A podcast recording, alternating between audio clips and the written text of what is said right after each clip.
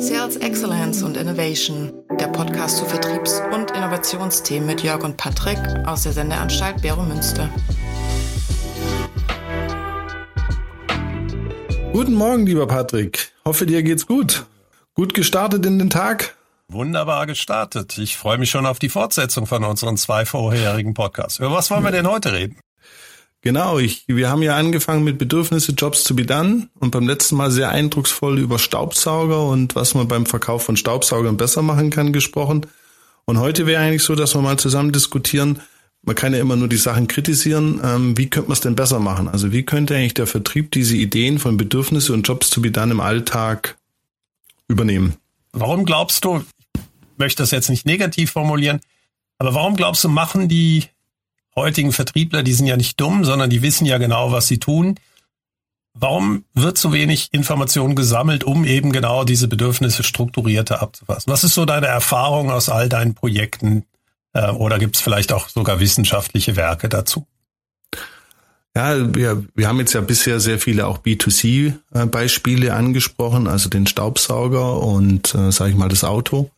Und da erlebe ich eigentlich, dass diese Firmen, also die Retail-Branche hauptsächlich, dass die eigentlich so gegenüber dem E-Commerce oder auch so, wenn man sich überlegt, ähm, das Thema Beratung, dass diese Firmen eigentlich auf dem Rückzug sind. Also da erlebe ich eigentlich, dass die das auch bitterlich bezahlen oder wie soll man sagen, betriebswirtschaftlich das auch negative Auswirkungen hat. Wenn man sich jetzt das in der B2B-Welt mal so klassisch anschaut, da ist natürlich jeder Verkauf anders, habe ich ja die Situation, dass ein Verkäufer, sage ich mal, vielleicht so im Durchschnitt sagt mir so drei Jahre bis fünf Jahre in der Firma ist und hat, nehmen wir mal die A-Kunden, wahrscheinlich zwei bis drei Jahresgespräche mit denen. Und das heißt also, der Verkäufer an sich hat ja eine sehr intensive Beziehung zu seinen Kunden. Wenn man sich jetzt überlegt, so Metallbau, äh, Werkzeuge, Maschinen und dergleichen mehr, die werden ja teilweise schon seit 30, 40 Jahren verkauft. Das heißt, die Firmen kennen sich auch, man geht zusammen zur Messe. Das heißt, im Ergebnis haben die ja schon Beziehungen, gerade auch auf der individuellen Ebene. Und wenn ich ein guter Verkäufer bin, ich bin jetzt seit zehn Jahren in der Branche, äh, war auf jeder Messe, äh, bild mich immer über die Produkte weiter, dann sage ich mal, kann ich ja grundsätzlich erstmal erfolgreich verkaufen. Also da, das, dafür brauche ich ja jetzt nicht die Bedürfnisse und Jobs to be done. Ich finde das hochinteressant. Äh, ich glaube, das ist auch einer der Gründe, warum das heute bei guten Vertriebsorganisationen funktioniert, eben nicht unbedingt in die Tiefe zu gehen, ist einfach, es sind bekannte Produkte. Genau. Das heißt, sie sind klar beschreibbar, der Kunde weiß, was er braucht, äh, er kann das artikulieren und äh, der Vertriebler kann mit Features kommen und entsprechend äh, die positionieren und am Ende weiß sowohl der Kunde als auch der Vertriebler, was eigentlich gebraucht wird. Man kennt sich, man hat die Prozesse aufeinander abgestimmt. Genau. Und Jetzt. dann muss man ganz kurz, und dann ist natürlich, wie du sagst, also bestehende Produkte. Und dann muss man ja auch sagen, so die letzten 20 Jahre, ich habe ja auch immer wieder, wenn ich mit Firmen spreche, die sagen dann auch, nehmen wir mal Stahlrohre oder so, das ist ausinnoviert. Also da ist dann auch gar nicht so eine große Veränderung in diesen Produkten. Ne? Also das muss man auch berücksichtigen. Ich finde das interessant, dass du sagst, ausinnoviert. Das ist natürlich die klassische Horizont 1 Welt. Wir hatten das ja beim letzten Mal auch erwähnt, äh, dass es eigentlich Tagesgeschäft gibt. Ähm, eigentlich besprechen wir hier gerade das Tagesgeschäft des Vertriebs. Das Produkt ist klar, es ist äh, fast eine Art Commodity, ähm, zumindest die Produktfeatures. Dann kann man sich noch mit einem Leistungsspektrum drumherum vielleicht noch differenzieren. Das ist dann vielleicht noch Horizont 1. Aber die Frage ist eben, reicht das auch für Horizont 2 oder 3, wo ich eben wirklich einen Wettbewerbsvorteil haben möchte? Und genau. deine Hypothese ist, ja, weil das Produkt zu klar schon ist, aber man auch nicht unbedingt weg möchte, weil das Spannende ist ja nicht nur das Produkt, die Eigenschaften, sondern man kann ja auch ein vollkommen ausinnoviertes Produkt nehmen und sich überlegen, ja, was macht der Kunde eigentlich vorne und hinten mit dem Produkt? Ähm, warum siehst du da im heutigen Vertrieb noch Chancen? Ja, auch hier ist es, jetzt nehmen wir auch nochmal die Schweiz, ähm, wenn ich mal die Löhne anschaue, dann viele Firmen gehen halt hin und sagen, ich nehme halt drei Vertriebsmitarbeiter oder fünf deckt vielleicht noch die Westschweiz ab.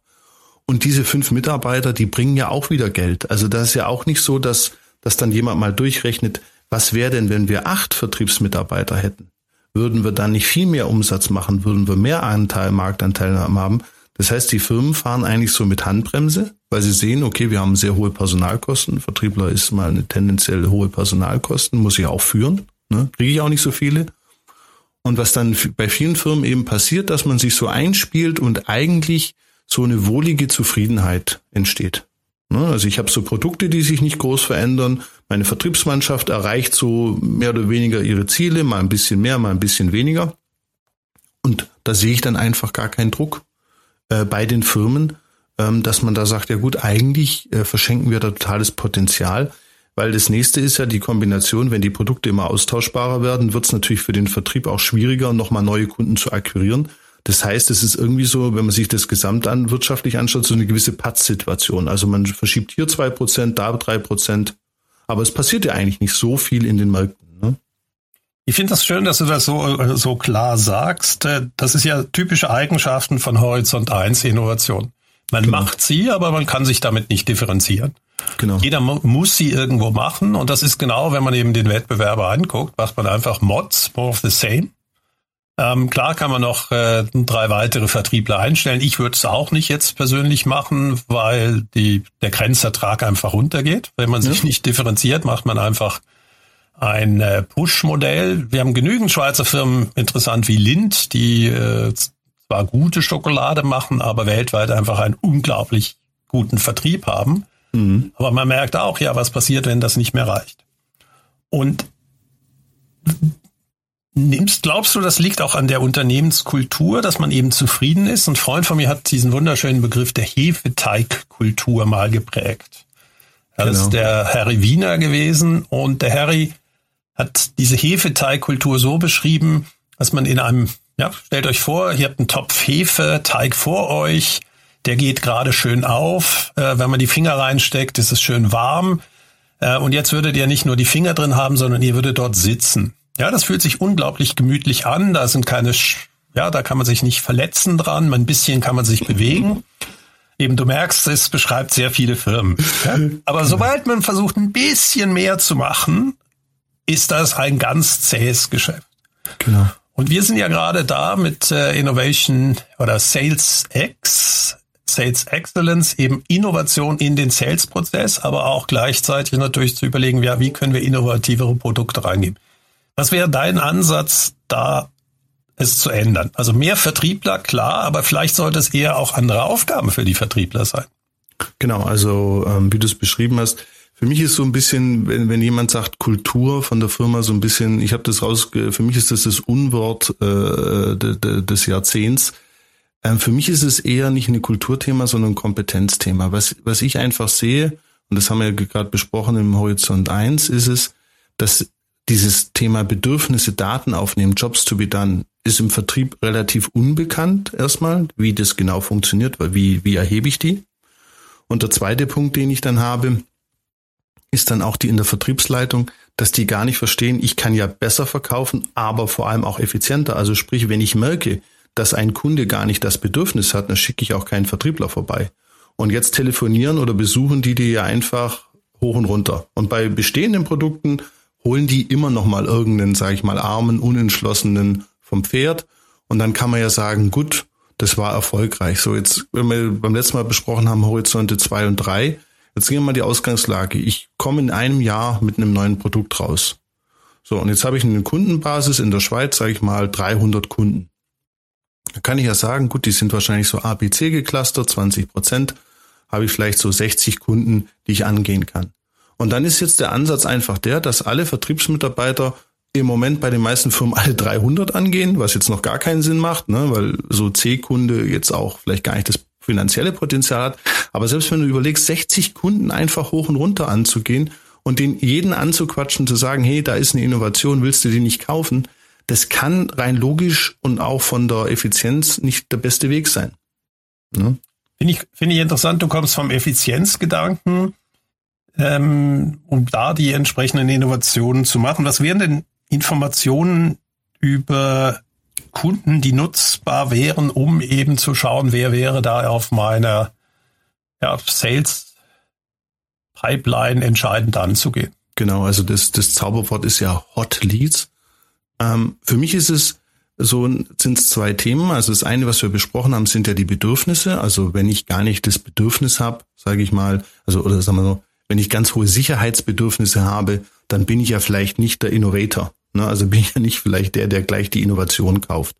Also ich kann über die Bedürfnisse abdecken. Und der zweite Punkt an Daten ist eben, dass ich die Kunden frage, was sind denn deine Trends? Also beispielsweise, meine Firma führt jetzt IoT, irgendeine Softwarelösung ein und da kann ich doch fragen bei meinen Kunden, ist denn für euch das Thema zum Beispiel bessere Verwaltung, einfachere Reparatur, äh, sichere Entscheidungen auf Daten treffen, ist es für euch in den nächsten zwei, drei Jahren Thema? Ne? Und wenn mir dann ein Kunde sagt, nö, also haben wir noch überhaupt keine Gedanken zugemacht, dann weiß ich ja als Vertriebler, da habe ich erstmal einen riesen Aufwand. Da fahre ich ja erstmal hin und mache Schulungen mehr oder weniger. Und wenn ich da einen Kunden habe, der sagt, ja, da haben wir letztens einen Workshop gemacht, da haben wir gemerkt, Mensch, da ist ein Riesenpotenzial, wir wollen auch selber mehr Dienstleistungen anbieten, dann weiß ich ja zumindest, dort ist doch die Türe deutlich offener. Ich finde das interessant, dass du so ein Kulturbashing am Anfang gemacht hast. Und man merkt ja auch richtig schön an, dass du sehr stark äh, im Vertriebshorizont 1 tätig bist. Ja. Da ist genau die Fragen, die du dort äh, eben aufbringst, hast, wie weit sind die Leute? Ich glaube, man kann relativ schnell auch Unternehmen clustern, wie viel Risikobereitschaft ein Unternehmen hat. Und das hat was natürlich mit Kultur zu tun. Mhm. Aber ich stimme dir vollkommen ein, dass Kultur extrem wischiwaschi heute ist, sondern entscheidend ist Verhalten. Genau. Und äh, ich finde das sehr schön, dass du es beschrieben hast, äh, dass, ja, haben die schon mal Workshops zu dem Thema gehabt. Was ich gerne mache, ich gucke mir die Entscheider an, ähm, mache wirklich Complex Sales, das Buying Center schaue ich mir an und gucke, wen haben die neu bekommen? Haben die zum Beispiel einen CEO bekommen? Äh, was hat der gesagt eigentlich im Bereich der, äh, der Positionierung in der Zukunft? Ähm, hat der eine gewisse Aggressivität, dass er sich ändern will, dann ist er eben einer der Kunden, wo ich mal mir den Rest angucken kann. Mhm. Aber man muss eben auch, bevor man Vertrieb macht, sehr genau eben sich auch überlegen, wer sind die Menschen dort? Und vielleicht ein äh, Klammer auf dazu. Ich hatte mal einen äh, eine Bank, die hatte einen Verwaltungsrat, der sehr entscheidend war für die, ob sie diese Software kaufen, ja oder nein. Und man wusste, der wird nie diese Software kaufen wollen. Mhm. Und alle anderen haben dort sehr stark Vertriebsorientierung gemacht. Sie haben immer das Power Sales, dass nachher die Leute eigentlich genervt waren davon. Mhm. Und warum habe ich behauptet, dass dieser Mensch überhaupt kein Interesse daran hat? Ja, der mhm. Grund war relativ einfach. Es ging um die Kernbankensoftware. Mhm. Und dieser Verwaltungsratspräsident hatte damals die Software selber entwickelt, die in dieser Firma läuft. Und äh, mein mhm. Job wäre gewesen, den davon zu überzeugen oder beziehungsweise seine Untergebenen. Und als Verwaltungsratspräsident ist man nun mal sehr stark, ja. die Software des Chefes abzulösen. Mhm. Ja, da muss man gar nicht drüber nachdenken, dass das unmöglich ist. Genau. Der Unterschied damals war ich äh, noch bei einer anderen Firma, die auch noch viel mehr Ressourcen hatte. was wir damals gemacht haben, wir haben nur informiert, was im Markt passiert ist. Wir haben also kein Sales gemacht, mhm. sondern Fachgespräche geführt. Mhm. Wir haben auf der Fachebene die Leute eingeladen, was für die anderen für Vorteile hatten, als sie die Software eingeführt hatte. Mhm. Und dann war ich lange nicht mehr bei der Firma und musste mich köstlich amüsieren, als der nämlich pensioniert wurde. Mhm. Das war ungefähr zehn Jahre nach dem ersten Gespräch. Ähm, ja, zwei Jahre später wurde dann eine neue Software eingeführt. Genau. Und das ist strategisches Lead Management, dass man mhm. eben reinguckt. Und ich bin mir nicht sicher, ob das nur mit Kompetenzen zu tun hat, sondern das ist natürlich auch ein, eine brutale Neugier. Mhm. Und es muss auch im Verhalten da sein.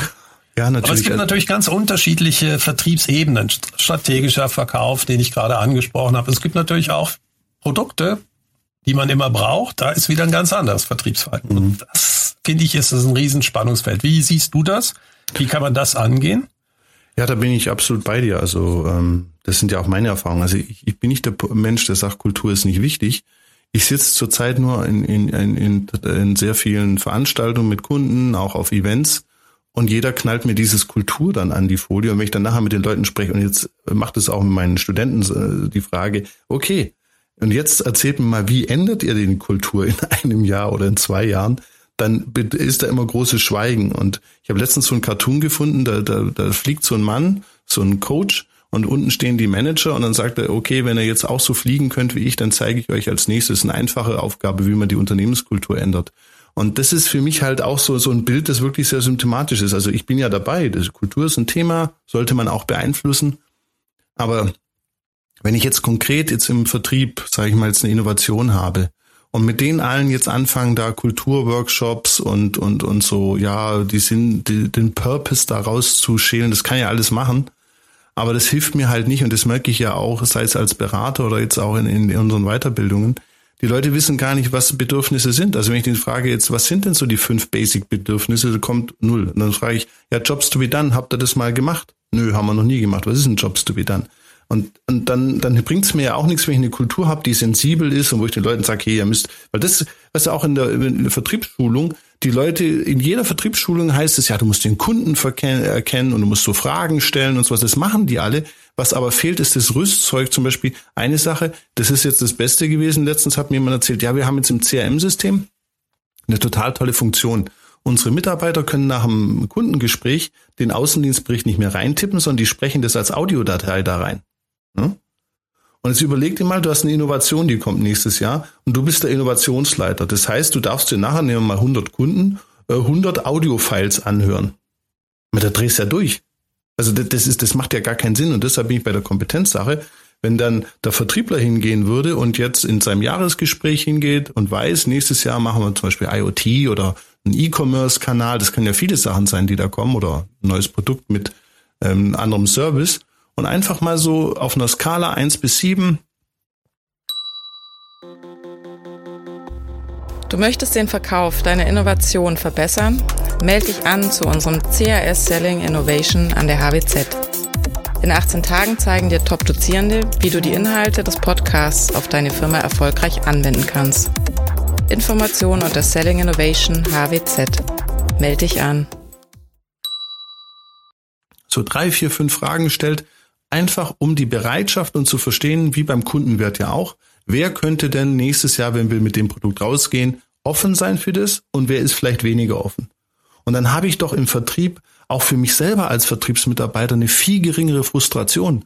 Wenn ich weiß es doch selber, wenn ich jetzt zu 60 Leuten fahre und 5, 50 sagen mir, das ist die schlimmste Idee, die ich je gehört habe, da macht doch mein Job auch keinen Spaß. Also da hängt, da, da bin ich halt eher als an der Unternehmenskultur, weil das sind für mich so diese zwei Ebenen, dass ich sage, die Vertriebsleitung kriegt jeden Tag oder der Produktentwickler kriegt jeden Tag das Feedback, alles die Innovation ist zu teuer, das braucht kein Mensch. Die Leute fahren irgendwo hin, machen das auch noch nebenher, das ist das nächste. Ne? Wer will schon die Innovation verkaufen? Das ist ja auch dann Bonusthemen und so. Also für mich ist das ein ganz großes Kompetenzthema, was eben auf die letzten zwei Folgen aufbaut. Ich muss verstehen, welche Daten und dann die systematisch über ein Tablet oder eine Software von jedem Jahresgespräch mit jedem Kunden auf einer 1 bis 7 Skala abholen, um sie dann auswerten zu können. Jetzt, ich bleibe da ein bisschen skeptisch. Wir haben mhm. nach meiner Meinung mehr Kompetenzen als äh, Verhalten, die diese Kompetenzen zeigen. Mhm. Ja, das äh, ist ja unser Dilemma, wenn wir Ausbildungen machen. Äh, wir können das vermitteln. Das bedeutet, wenn ich ja Kompetenzen habe, dass ich mein Verhalten ändern muss. Mhm. Und äh, du hast es, äh, ich nehme häufig die Vertriebler eben in den Schutz, weil ich sage, ja, sie werden auch nicht richtig geführt. Mhm. Ich empfinde das Sales Management häufig als nicht so professionell. Genau. Was das Sales Management immer macht, und äh, da sind sie sehr, sehr gut, ist Ziele, Absatzziele, Umsatzziele zu geben. Genau. Und pushy zu sein. Mhm.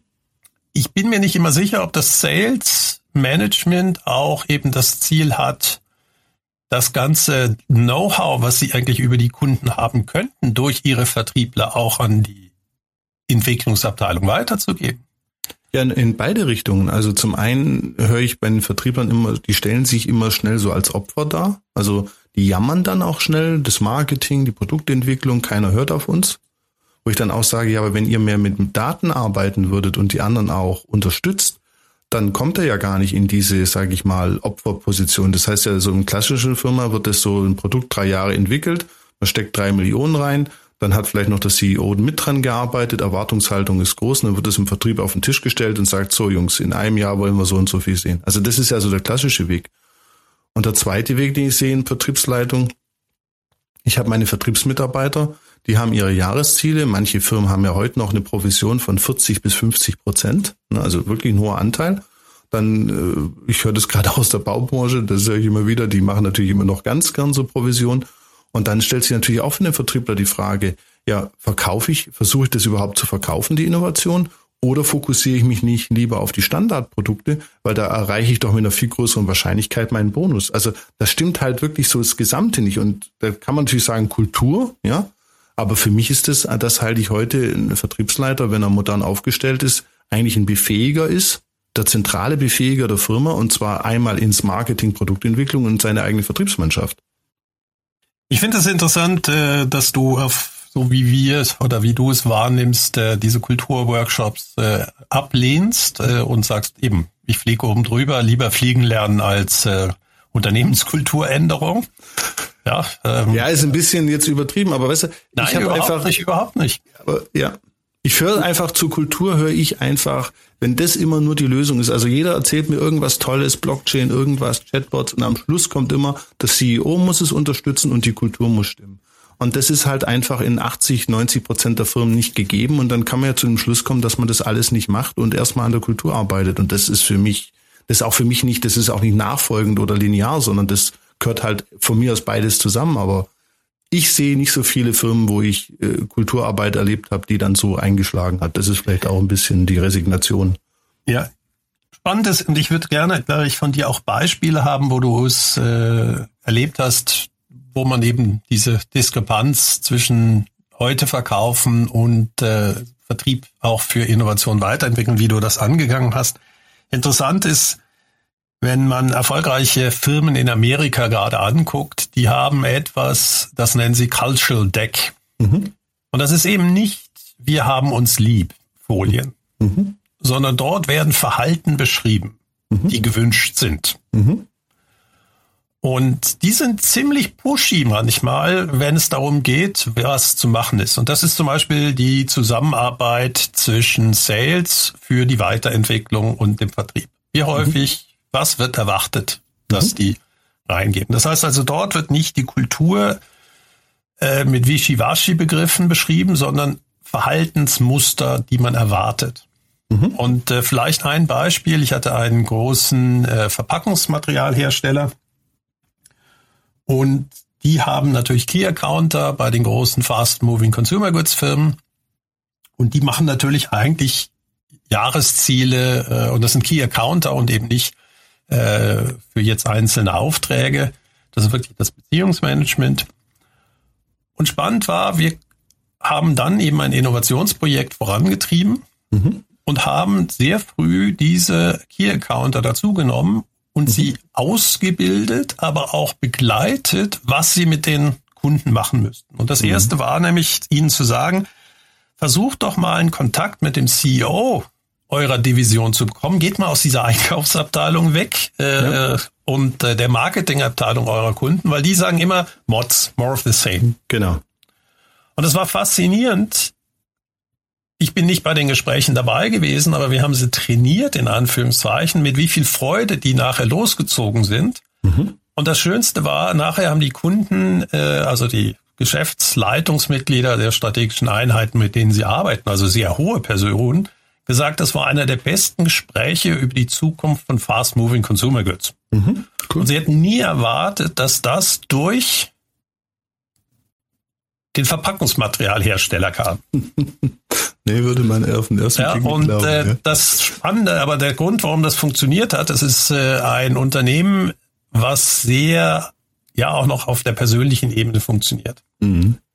Weil alle wussten, das ist ein Gespräch, äh, wenn man da vertreiben möchte, fliegt man sofort raus. Mhm. Aber da ging es eben genau darum, um eine ganz fundamentale Frage, nämlich wie ändert sich Verpackung mhm. durch E-Commerce? Mhm. Ja, weil natürlich am Point of Sales gar nicht mehr, also sprich der klassische Supermarkt, da weiß jeder Fast Moving, wie das auszusehen hat. Mhm. Aber eine Shampooflasche in ein Paket stecken und durch die Welt schicken äh, im E-Commerce funktioniert nicht. Ja, Aber wenn ich Und dich das kurz war genau dieser Austausch. Aber hast du Beispiele? Ja, aber wenn ich dich kurz unterbreche, was ich so spannend finde, da sehen wir eben die unterschiedlichen Perspektiven von dir und mir. Ähm, ich, als aus, aus deiner Brille, von der Innovationsbrille, ist es natürlich ein tolles Gespräch. Die kommen natürlich mit tollen Gedanken zurück. Die haben mit dem CEO sich ausgetauscht. Ne? Also ich kann deine Begeisterung verstehen.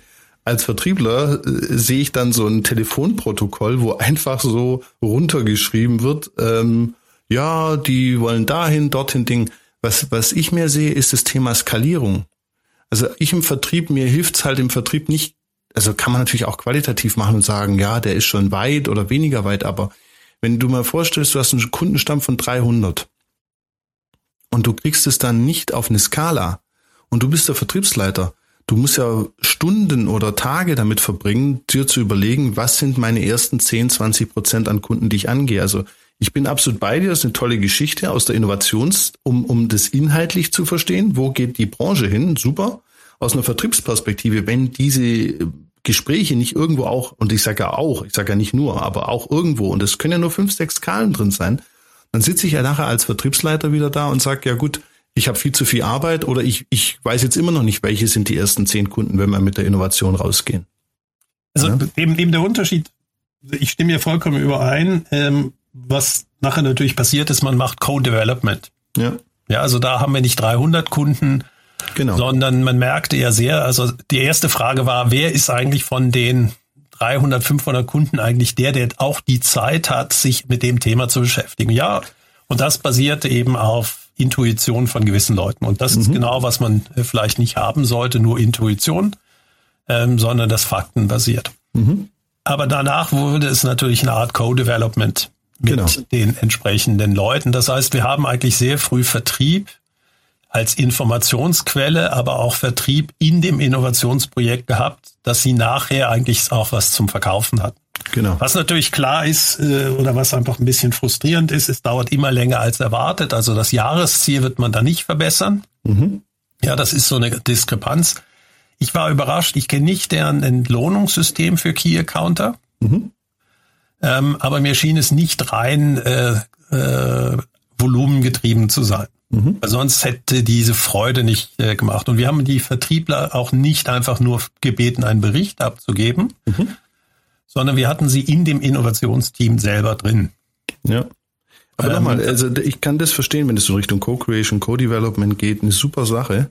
Aber mir geht's eigentlich mehr wirklich um, um den originären Job des Vertriebs nachher. Also jetzt nicht um die Innovation, da bin ich absolut bei dir, sondern wie kriege ich meine Effektivität, Effizienz, also meine Sales Excellence im Vertrieb hoch für Innovation. Wie würdest du es machen? Sag mal Beispiele aus deiner Praxis. Ja, du hast es gerade angesprochen, das kommt aus Amerika. Also ich selber hatte immer auch den Hintergrund auch mit dir oder beeinflusst von dir, mir- von dir, wir kennen es ja schon ein paar Jahre, so Businessmodell, Innovation und Strategien und sowas. Und dann war ich oftmals wirklich auf diesem, wie du es vorhin gesagt hast, Horizont 1 bei meinen meisten Kunden unterwegs. Auch als wir diesen Studiengang äh, entwickelt haben, hatte ich nur den Horizont 1 auf dem Weg. Und dann bin ich da beeinflusst worden vom John Charles, liebe Grüße von der Schweizer Post. Und zwar der hat einen amerikanischen Hintergrund von 3M. Und die haben damals schon, ja, ich weiß, es kommt alles, vieles Gutes kommt halt aus Amerika. Und die haben damals eben aus 3M, weil die so innovativ sind, erkannt, dass sie im Vertrieb konstant die Kunden fragen müssen, was sind deren Zukunftsprobleme. Und das haben die wirklich systematisch gemacht und der John Charles hat mir dann damals seine Folie gezeigt, wie er das dann auch äh, transferiert hat für die Post, weil die stehen ja auch ein bisschen vor dem Problem, wenn keiner mehr Briefe schickt, ähm, wo, wo geht die Reise hin? Also die haben ja auch viele Ideen, äh, Klammer auf, äh, alles was gelb ist, muss nicht fliegen, Klammer zu. Aber das war so für mich der Auslöser und dann auch für das An äh, für diesen Kurs Selling Innovation, den wir dann darauf gebaut haben. Und für mich sind es halt vom, vom Vorgehen zwei Möglichkeiten heute. Ich habe heute ja die Aussage, dass 80 Prozent oder 70 Prozent der, der Kunden sich vorab online informieren. Das heißt, warum baue ich nicht mehr in diese Formulare? Also wir reden jetzt immer von B2B. Warum baue ich nicht in die Formulare ein, zwei Fragen rein? Ja, so viel Innovation haben ja die Firmen nicht. Wenn ich jetzt ein, wenn ich jetzt eine Firma bin, die 500 Innovationen raushaut, dann kann man da diskutieren, ob diese Online-Touchpoints dann dem gerecht werden. Aber für mich ist erstmal im Marketing, warum stellen wir immer nur Postleitzahl, Adresse? Warum ist da nicht eine Frage drin? Zum Beispiel, finden Sie IoT, welchen Stellenwert hat es? Ne, wenn die zum Beispiel ein White Paper runterladen. Eine Frage rein. So. Und das zweite ist für mich im Jahresgespräch, Ich, ich sage immer, mein Standardsatz ist, ein Verkäufer ohne Tablet, das ist wie jemand, der halt statt ein Auto eine Milchkutsche fährt. Das ist süß, das sieht auch toll aus, aber das ist einfach nicht mehr zeitgemäß. Und für mich ist halt so, wenn ich so ein Tablet habe, dann kann ich doch über SurveyMonkey oder über was auch immer, welchen Anbieter oder direkt aus dem CRM-System einfach fünf, sechs, sieben Fragen stellen, so wie bei 3M. Ist das Ihr Thema? Wie sind Ihre Wachstumsziele? Also ich kann mit fünf, sechs, sieben Fragen relativ gut verstehen, ist diese Firma, ist dieser Entscheidungsträger da dabei oder kommt der später? Und darum geht's ja nur im Vertrieb. Ich möchte doch einfach, wie du es vorhin gesagt hast, die Begeisterung der Vertriebler, wenn die von diesen CEO-Gesprächen zurückkommen. Wenn ich als Vertriebsmitarbeiter zu Firmen gehe, die wissen, was IoT ist, die da auch Diskussionen haben und ich mit denen diskutieren kann, das ist doch super, als wenn ich als Vertriebler irgendwo hingehe und mir wieder ein CEO sagt, ja, IoT, ja, das ganze Digitalisierung, ja, totaler Hype, ja, bei uns in unserer Branche sowieso nicht. Also das macht doch auch für mich keinen Spaß als Vertriebler. Mhm. Ich finde das äh, eben sehr früh früher einfache Informationen sammeln, aber sie auch auswertbar machen. Genau. Ich fand es das interessant, dass du Salesforce oder eben dein CRM erwähnt hast. Äh, mhm. Die Firma Squario wirst du ja wahrscheinlich auch kennen. Genau. Das war, gab ja Gründe, weil die ja genau ähm, das gemacht haben, nämlich aus den unglaublich vielen Informationen, die über einen Kunden existieren, der, der Vertriebsmannschaft eigentlich, wenn das nächste Gespräch kommt, genau die richtigen zur Verfügung stellen. Mhm. Ähm, das war ja auch der, damals der Grund, warum Salesforce äh, in sie investiert hat. Ja, genau. Aber ich glaube, du sagst den richtigen Satz und das könnte eigentlich auch das Ende für den ersten oder für heute sein. Wir müssen gar nicht so groß anfangen. Null. Sondern, dass wir einfach neben dem Fragen, wie viel Bedürfnisse sie nach dem heutigen Produkt haben, einfach auch, wie viel Veränderungsfähigkeit haben die. Dass es ja. immer ein kleines Feld ist, mhm. was man ja einfach erfasst ja, mhm. das finde ich schön, wenn du sagst Tablet, genau das. Mhm. Ähm, und dann sich aber auch die Vertriebsleitung sich sehr genau überlegt, was möchte sie eigentlich fragen, immer wieder. Mhm. Und auch die Vertriebler mitbringt äh, oder mitnimmt, das zu erkennen, warum wird das erfasst. Genau. Ja, also eben, äh, ich weiß bis, ich, ich habe ja, muss ich aufhören, ich äh, hasse ja demografische Kriterien. Mhm. Ähm, Zurecht. Man wird überall gefragt, wie alt man ist. Und genau. ich frage mich immer, wie irrelevant ist das jetzt eigentlich? Genau. Ähm, und ich hatte eine wunderbare Masterarbeit mal äh, schreiben lassen, warum benutzen wir demografische Kriterien? Und äh, der einzige Grund, den die Dame gefunden hat von einem großen Versandhändler aus Deutschland war, sie sind messbar. Genau. Genau. Aber die entscheidende Größe wäre gewesen, welche Jobs to be done dabei gewesen wären. Genau. Aber ich bringe dir noch abschließend kurz ein Beispiel ähm, von der AMAG. Ähm, wenn du heute bei der AMAG ein Auto kaufst, fragen die dich, was hast du für Hobby oder für Vorlieben in deiner Freizeit?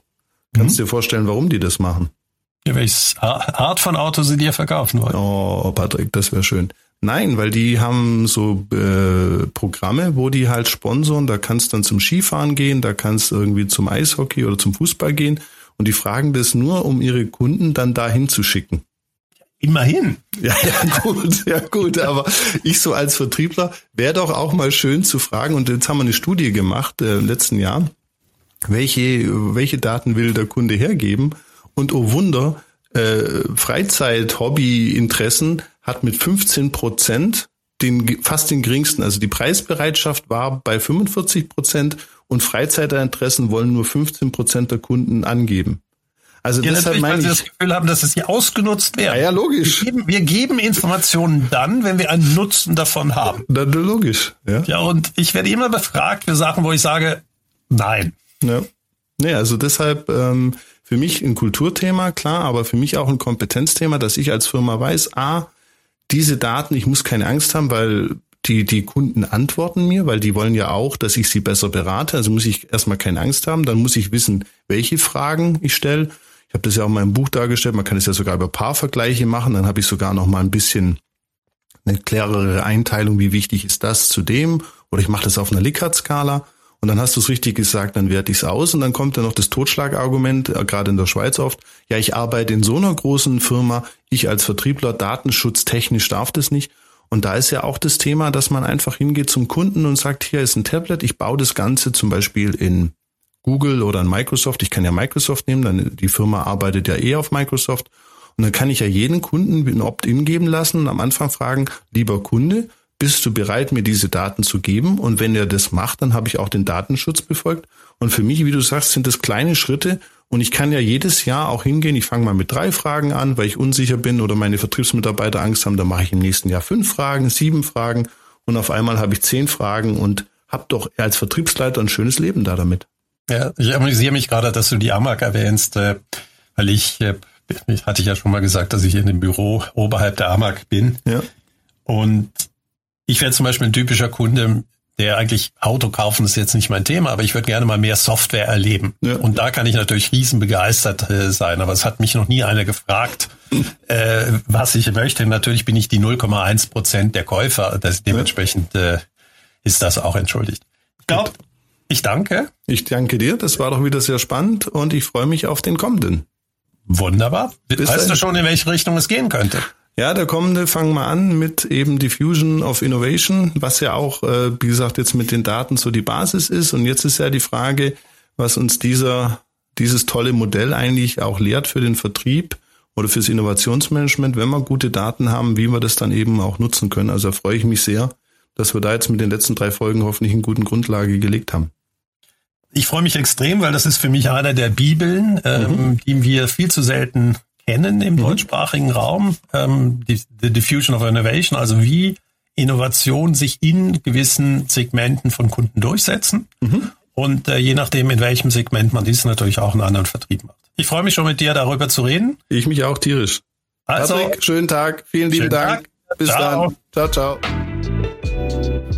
Eine Produktion von Customers X und Fluid Minds im Auftrag des Center for Sales und Retail der Hochschule für Wirtschaft Zürich.